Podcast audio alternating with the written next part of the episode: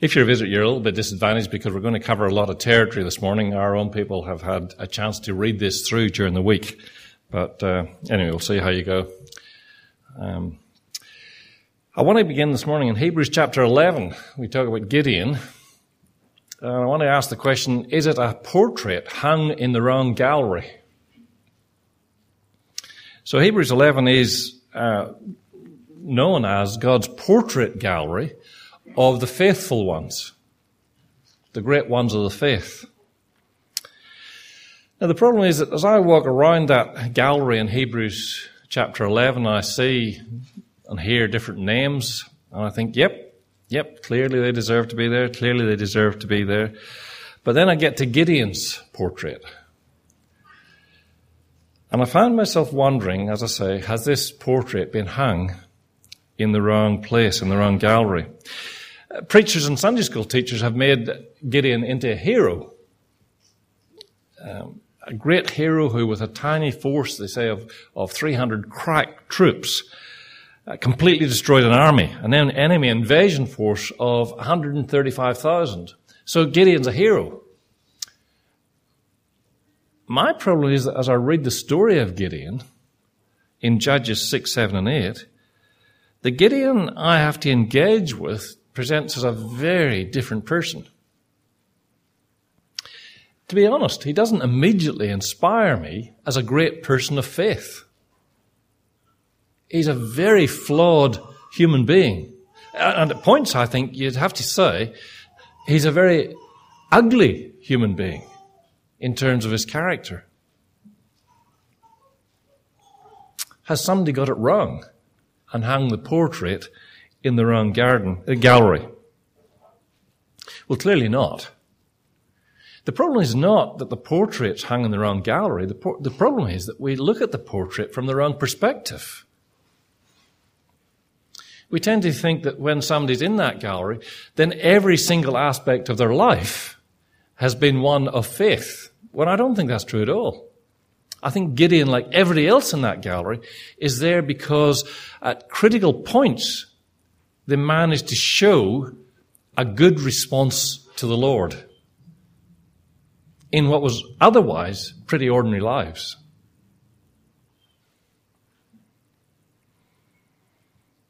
Clearly, Gideon is used by the Lord to effect a great rescue, but I think when we're looking at that portrait in the gallery of faith, we don't actually just look at the portrait, we look at the maestro who compiled that portrait the maestro behind the portrait, the artist, the Lord who persevered with Gideon, the Lord who crafted Gideon into that critical moment of faith where the rest of his life was, as I say, very ordinary, very ugly at points. That critical moment where Gideon does, with the Lord's enabling, step out in faith and show the leadership uh, that the Lord commands. But the Lord still goes before him even at that point. But at that point, that critical moment, Gideon knows he's going out in the strength of the Lord and he's content to reveal God's character and grace and power in that situation. So it's not Gideon who's the hero of this story we're looking at this morning. Of course, it's the Lord who's the hero.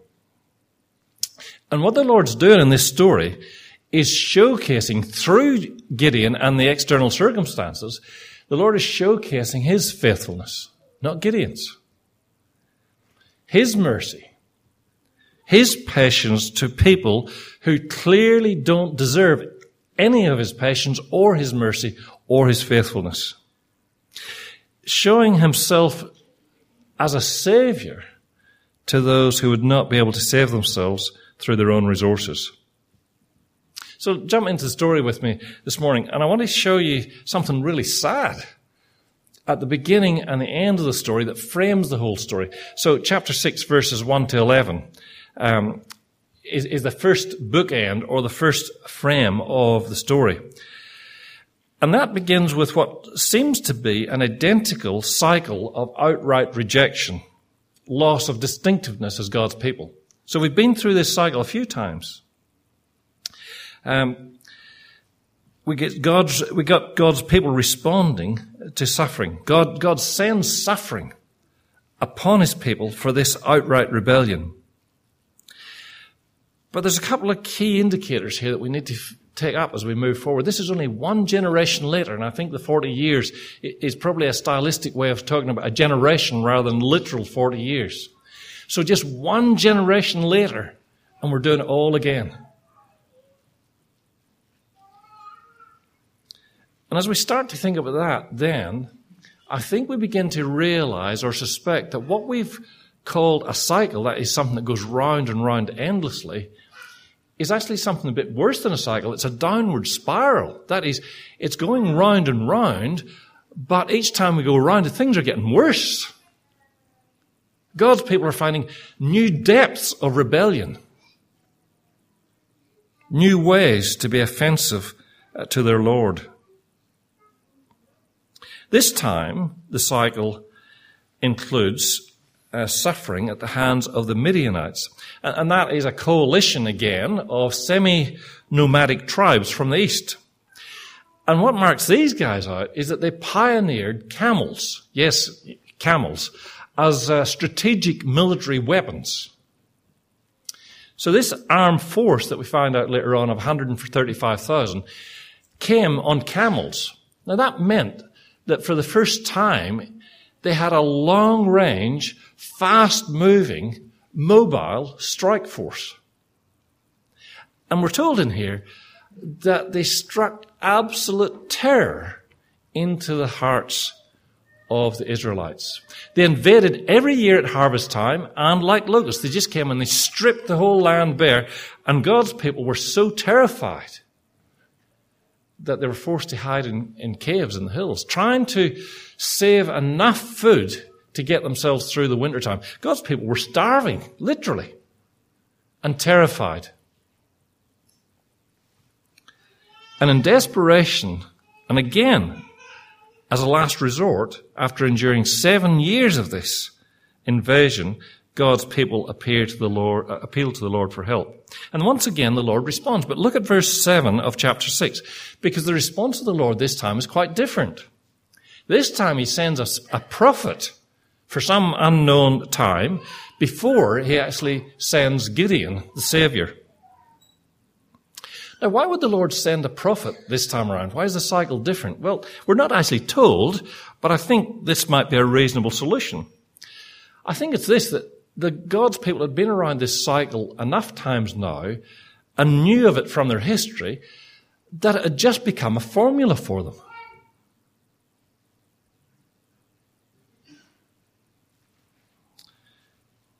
They had just learned, well, okay, when suffering happens, if we cry out to the Lord, then He will deliver us. So it was almost like as if their crying out to the Lord was just a key to unlock God's blessings.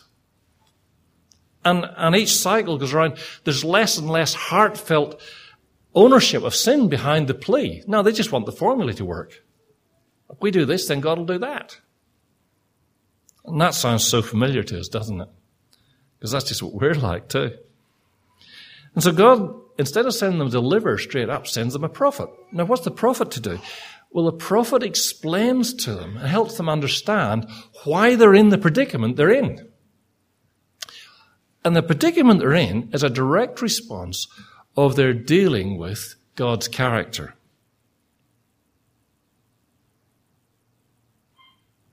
He presents himself in these verses here as the covenant God their covenant God, your covenant God. And he said, I brought you to myself so that you might be my people and you might reflect my character. I covenanted myself to you. And what have you done? You've thrown my generosity, my graciousness, my kindness back in my face. All I wanted you guys to do was, verse, uh, verse in there, was fear me. But rather than fear me, rather than respect me, rather than desire me, and that's what the word means, rather than show honor to me, you've actually given all of that to the gods of the Canaanites. So if you want to know why you're in this mess, there it is. I'm your covenant keeping God, and you've rejected me for the local gods. Now turn to chapter 8, verse 33, and I'll read these verses to you to see the other end of the story and the other part of the frame. And man, this is just sad. This is just worse than sad. It's awful. So we're going to the far end of the story now, and it says this. Chapter 8, verse 33. As soon as Gideon died, the people of Israel turned again and whored. That's prostituted. Prostituted after the Baals. That's the false gods again. And made Baal Berith their God. And the people of Israel did not remember the Lord their God who had delivered them from the hand of all their enemies on every side and they did not show steadfast love to the family of Jerubbaal. The cycle of Judges is a vicious downward spiral. This wonderful story of deliverance and rescue by the Lord ends as it began with the complete rejection of the covenant God. But it's worse than that. It's the complete rejection of, by, of God by those who received the most incredible blessings from Him.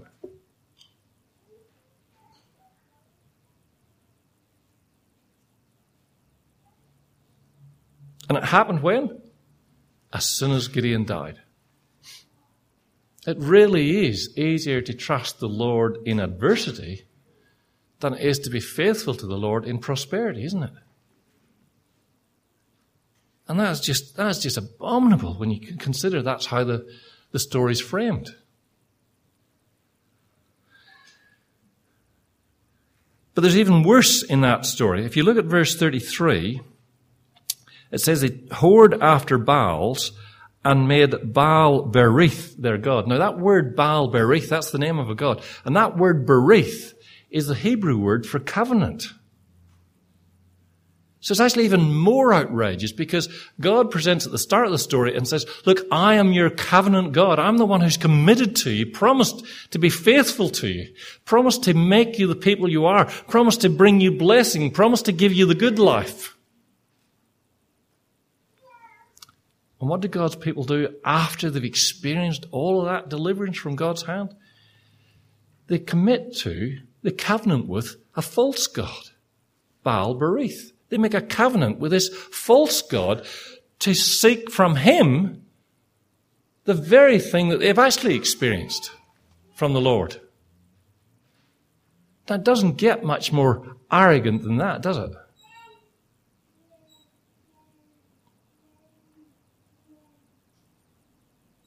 That's a petulant child coming up close to a father's face and saying, Stuff you.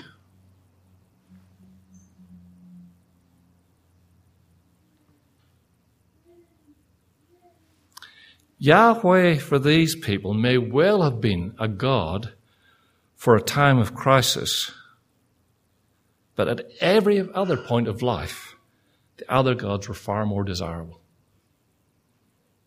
It's starting to have a very familiar ring to us, isn't it?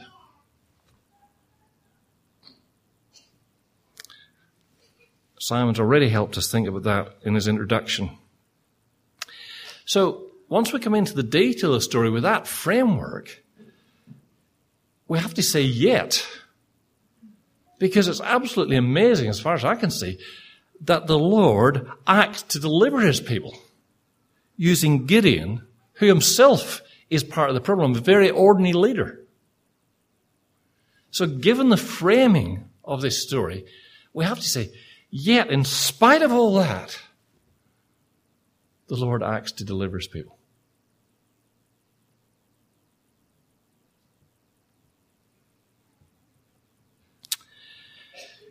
From his first appearance in the story, Gideon is anything but the heroic figure or mighty man of valor, as his name suggests. Now, I've pondered this fair bit this week, and I'm still not sure whether the Lord was actually having a lend of Gideon.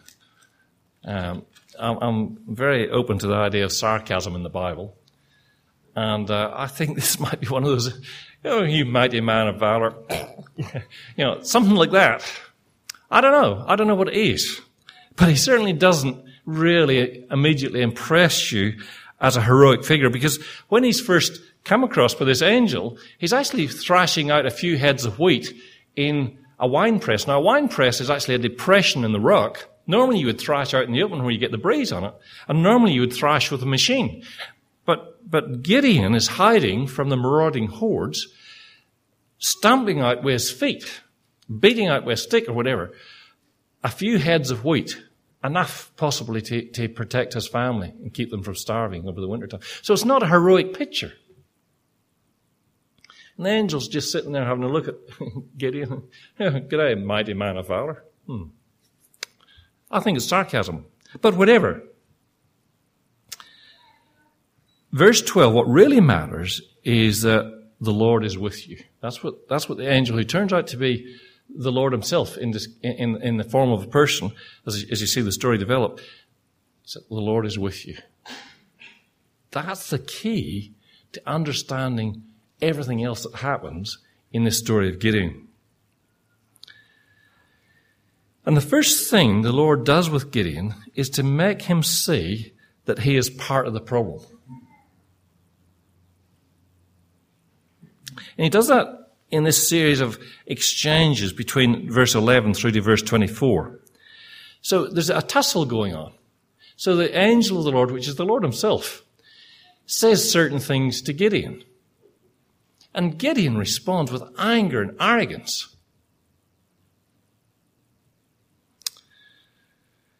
And remember, this is all on top of this prophet who's come to, to help God's people understand the whole problem. So Gideon still hasn't learned very much at all. Verse 12 and 13, the angel said, the Lord is with you. And Gideon responds angrily, well, that's all very fine saying that, but I, I want to tell you that we feel totally abandoned by the Lord. Verse 14 and 15. Even more directly, the Lord says, I am sending you to deliver my people. As if that's going to work. I'm a nobody. Yeah, right, good. Verses 16, 17, 18, the Lord says once more, I will be with you and I will defeat that army for you as if there was only just one man in front of you. Gideon says, oh, don't give me words, prove it. And it goes in in, the, in verse 19 through 24. There's a story there. Read it more carefully if you haven't already read it. The Lord really does give Gideon a proof that crashes through his anger and faithless unbelief and makes him realize two very important things. So Gideon brings out this meal, and remember, this is a meal prepared for this stranger, and it was quite a large amount of, of, of food from a family that was already starving potentially. And what does he do? He puts it in a rock and zaps it, fries it. And suddenly Gideon realizes that he's in a bit of a pickle here. Alex isn't here. I would have, shouldn't have said that, but I've wasted it on, on Alex. Uh, that's an in joke for us here. Yeah. So, so Gideon realizes there's something going on here that's well beyond him. And he's brought to realize two things. He describes it here. Verse 24 Gideon built an altar there to the Lord and called it, The Lord is Peace, Jehovah Shalom.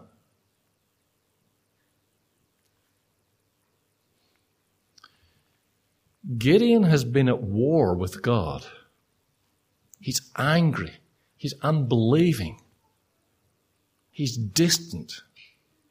It's Gideon that's been at war with God, and he suddenly realizes that God wants to come to him in peace. Gideon realizes that he's the problem, not the Lord.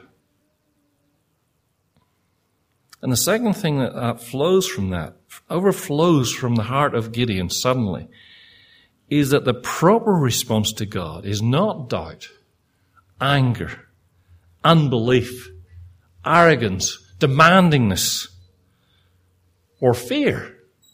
The proper response to the Lord is worship.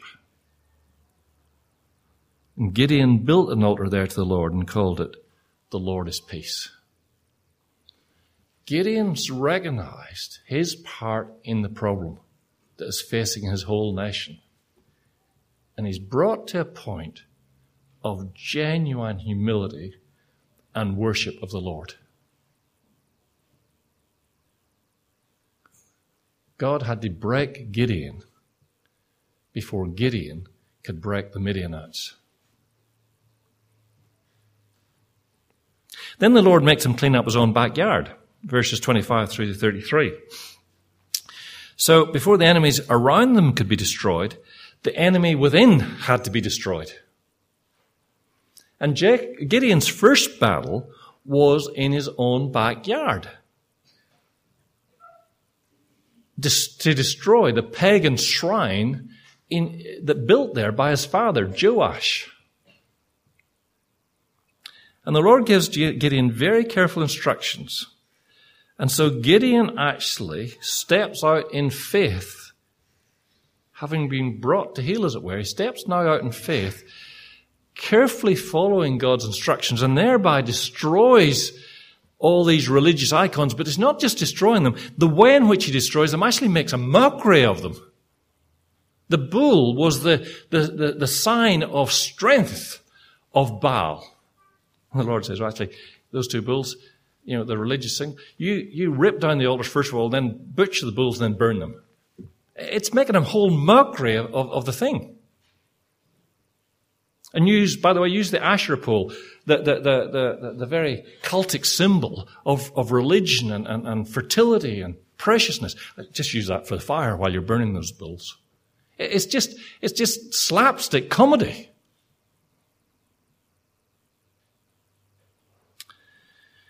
And then we see something of the hearts of the people. And Gideon saw also something of the hearts of the people because he knew jolly well that they were so committed to Baal, there were going to be problems. And he wasn't disappointed. The next morning, the workout that was Gideon did overnight, and so they demand his death. Get that.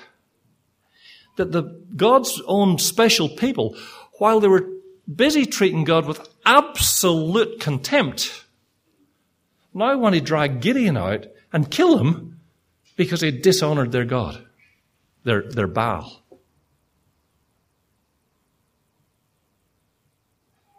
But uh, Gideon's father, Joash, comes to his rescue. And it's interesting, there's a lot going on here. I just don't have time to stop. There's a sermon just in these, the imagery here by itself. So, um, the, the, the, name of Baal is, is in Hebrew El.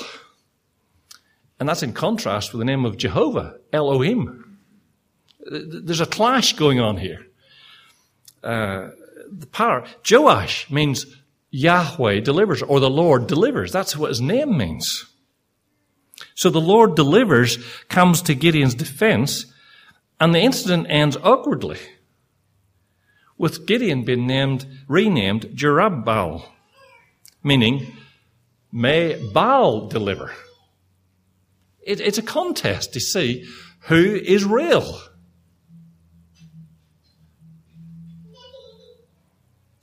And we're not given the answer. It just ends awkwardly. Perhaps because we're supposed to know the answer already. And how awful is it, my friends? How awful that God's people would rise as one to protect the honor of this trashy false god Baal when all his shrines lie in ruins while at the very same moment rejecting and treating with utter contempt the only true God who had proved his love for them over and over and over again and who'd proved, shown his power to them. So Gideon cleans up his own backyard and then the Lord is ready to turbocharge him for his role as Savior. 633 through to chapter 7 verse 25. So verse 33 of chapter uh, 6, this is the stuff we haven't read, so I'm not going to be able to read it all. I'll just touch down on a couple of things. Uh, verse 33, now all the Midianites and the Amalekites and the people of the east came together, and they crossed the Jordan and camped in the valley of Jezreel. It's on again for the eighth year in a row. The big invasion's on. 135,000 mobile troops coming to, to, to just to strip the land again. And at that point, the Lord, the next verse, gave Gideon a special enabling. The Spirit of the Lord clothed Gideon. Actually, in the Hebrew, it's the other way around. It's the, the Spirit clothed himself with Gideon. there's, there's, a, there's a different emphasis there. Because the focus is on the Spirit. But either way, Gideon gets a special enabling. And with that, Gideon steps out in faith again, rallies God's people to destroy their enemies so that they might enjoy God's place, the promised land, once again. But remember who Gideon has to work with. This is only at best a militia that he's going to rally. These are only farmers. They're not trained troops, but they're facing a massive, heavily armed, organized army. And so perhaps it's not surprising that poor old Gideon's still saying, if, if you look at verse 36 onwards, if you will save Israel. And with that, then he launches into this the very uh, familiar passage of, of the fleece, putting out the fleeces before the Lord. And it's his sinking into fear and distrust once again that leads Gideon to put outrageous demands on the Lord. He's already had assurance after assurance after assurance and proof after proof after proof. And what do we find Gideon doing again? Well, show me, Lord. Prove it to me. Gideon's fleece is actually evidence of faithlessness. He already had God's word. He already had multiple practical assurances. But Gideon can't trust the Lord. Can't take his word at face value. He still wants more proof. And the amazing thing is that God just doesn't zap him, but God actually obliges and patiently nurtures and nudges Gideon through his unbelief until again to chapter 7, the well known detail of how the Lord reduced Gideon's forces to 300. Now, it's always been said when pre- preachers preach on this, you know, it's a 300 uh, strong force of crack troops. Well, I think that's rubbish. The point is here that 300. It's laughable going up against an organized army. Now, when you do the statistics on this organized army, 135,000, it would have taken about 100 football fields to camp them. If there was 50 soldiers to every campfire, then there would have been something like 270 campfires. Now, this was a sizable force, over about 200 hectares, not to mention all the camels and all the support people that would have been around about them. So the, the point here is that a force of 300 is just absolutely, humanly speaking, laughable, ridiculous. Wouldn't matter how cracked the troops were. You know, it's just a joke. In military terms. It's not Gideon's strategy or brilliant leadership which won the battle, but the Lord. Look at verse 2. The Lord said to Gideon, The people with you are too many for me to give the Midianites into their hand, lest Israel boast over me, saying, My own hand has saved me. There's what the Lord's about. He's not filtering them out just to get the best troops. He's filtering them out so it's a ridiculously small group that has to be a victory from the Lord. And here's the point, you see.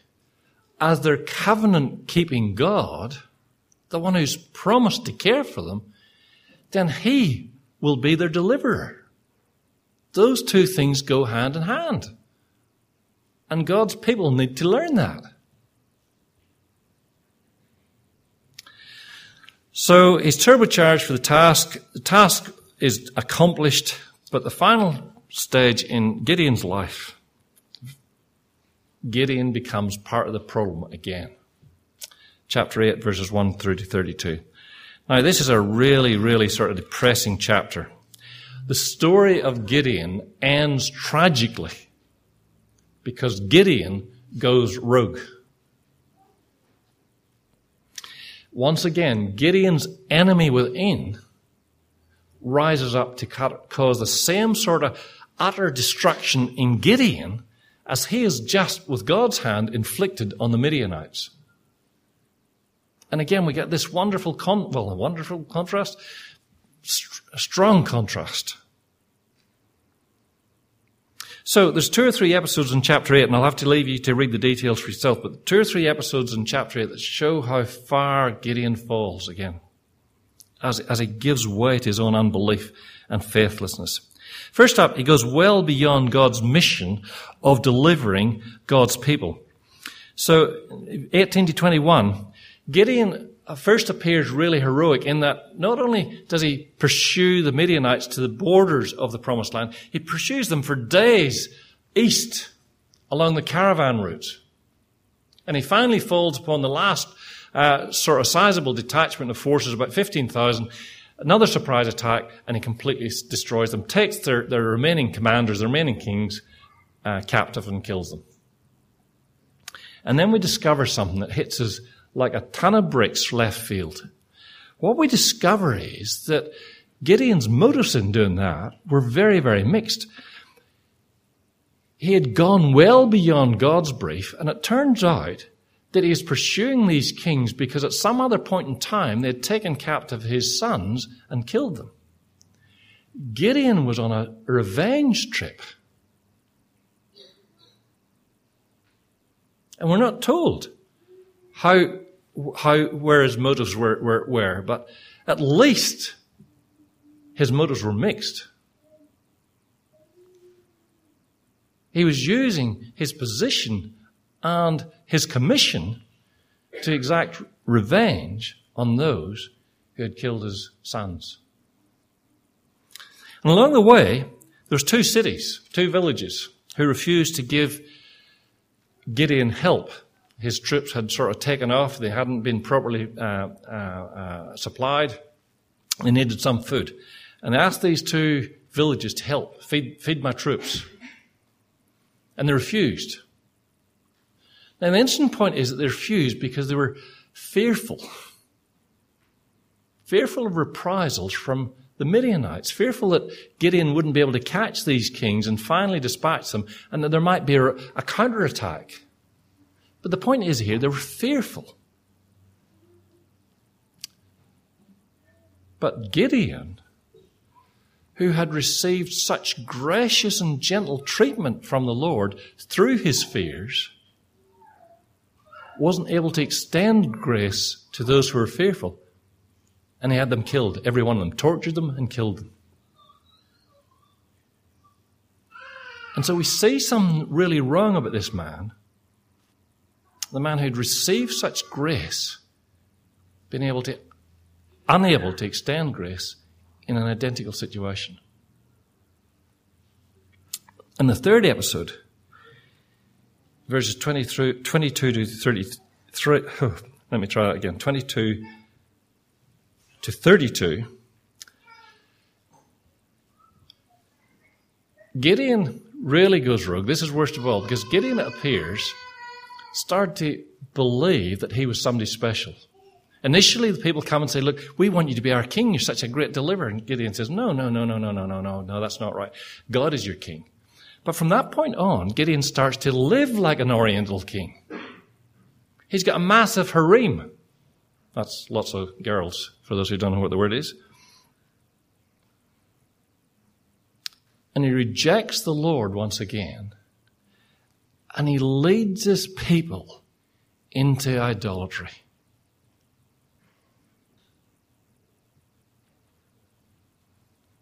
What a, what a, what a position to be in to say, and this particularly resonated with me, what, to be a leader of God's people and actually lead them into idolatry, lead them away from the Lord.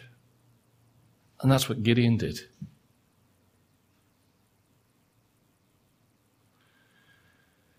It's a very pathetic story in lots of ways. Gideon showed glimpses of great faith, but generally speaking, He finished his life as he started it, convinced that security, that satisfaction, and the good life was to be found in his own efforts and apart from the Lord. So, why are we showing this very ordinary leader? Because it highlights a very extraordinary God. I've just about run out of time, so I'm going to abbreviate what I've got left here.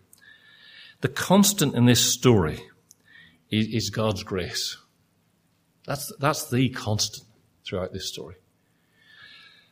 God's patience, His generosity, His faithfulness, His mercy, and most of all, His deliverance to people who didn't deserve it. Why? Because that is what the covenant keeping God does. He delivers His covenant people, even when they don't deserve it. And especially when they don't deserve it. He delivers us in spite of ourselves, not because of ourselves. God rescues nobodies. That is his undeserving, needy people. See, when we look at this story, as we see every time we look at a story in the Old Testament, it appears that what God's people need rescuing from is this external enemy. But ultimately, what God's people need rescuing from is symbolized and personified in Gideon. That we need rescuing from our internal enemy. It's that internal enemy, that, that sinful, rebellious heart. It's that which robs us of the blessings of relationship with God. And it's that very thing that the Lord actually longs for us to enjoy. So we got this picture of God moving towards us, Jehovah Shalom. He's moving towards us, wanting us to have peace and rest and blessing and the good life. And we're busy running away from Him or coming back at war with Him. God uses suffering simply as the means of exposing the enemy within, their unruly hearts. And so, what God's people really need was a king who would rule over them and subdue them so that they live for God's glory and honor rather than for self. And the story of Gideon models God's salvation. God honors those who dishonor him so terribly. God's people constantly go to war with God but God keeps moving towards them. He moves towards them through his prophet in this story and through his word to help them understand their hopelessness. And then he establishes peace as Jehovah Shalom. My friends, the ultimate display of that model is the Lord Jesus Christ. Because he is God's best prophet, we're told in Hebrews. He has spoken most clearly to us through Jesus. It's through the words of Jesus that we understand our hopelessness and our helplessness. And we were helped to take ownership of our sins and call out for mercy.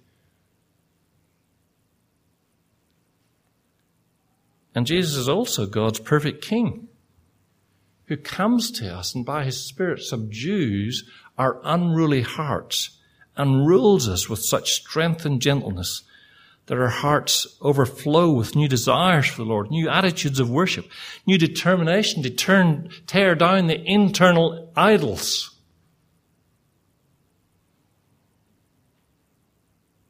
And God rescues with those who are nothing in the eyes of the world. Gideon was from an obscure clan, the smallest tribe and at first glance he appeared hopelessly inadequate as a savior. Yet the Lord used him to develop, to, to deliver his, his people against overwhelming odds. He delivered his people from an enemy so powerful that it kept God's people in fear at best, and at worst actually led to their destruction. And again, you see, we've got a wonderful picture of Jesus who, according to Isaiah, had nothing to attract people to. And yet, takes on an enemy far, far more awful and superior than anything Gideon faced the power of Satan himself and the fear of death that we're held in and the ultimate destruction of death that we're headed to. And Jesus defeats that enemy against, delivers us against overwhelming odds. Why? For the very same reason he's delivered his people then. So that we might honor him as our God and King. That we might fear him. That we might desire him. That we might honor him. That we might obey him. That we might delight to live under his rule. That we might overflow in thankfulness to him. That we might just say, You are my God. And I'm so thankful that you are Jehovah Shalom. Let me pray. Lord, we see ourselves so easily in the story of Gideon at so many points.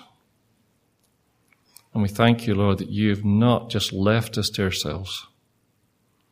In fact, you've never left us to ourselves, but you constantly move towards us because you want to be to us Jehovah Shalom, even though, Lord, we are constantly breaking out in war against you. Lord, forgive us, we pray.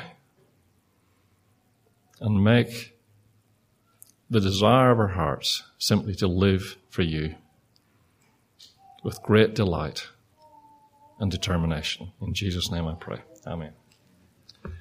I do apologize for being long winded again.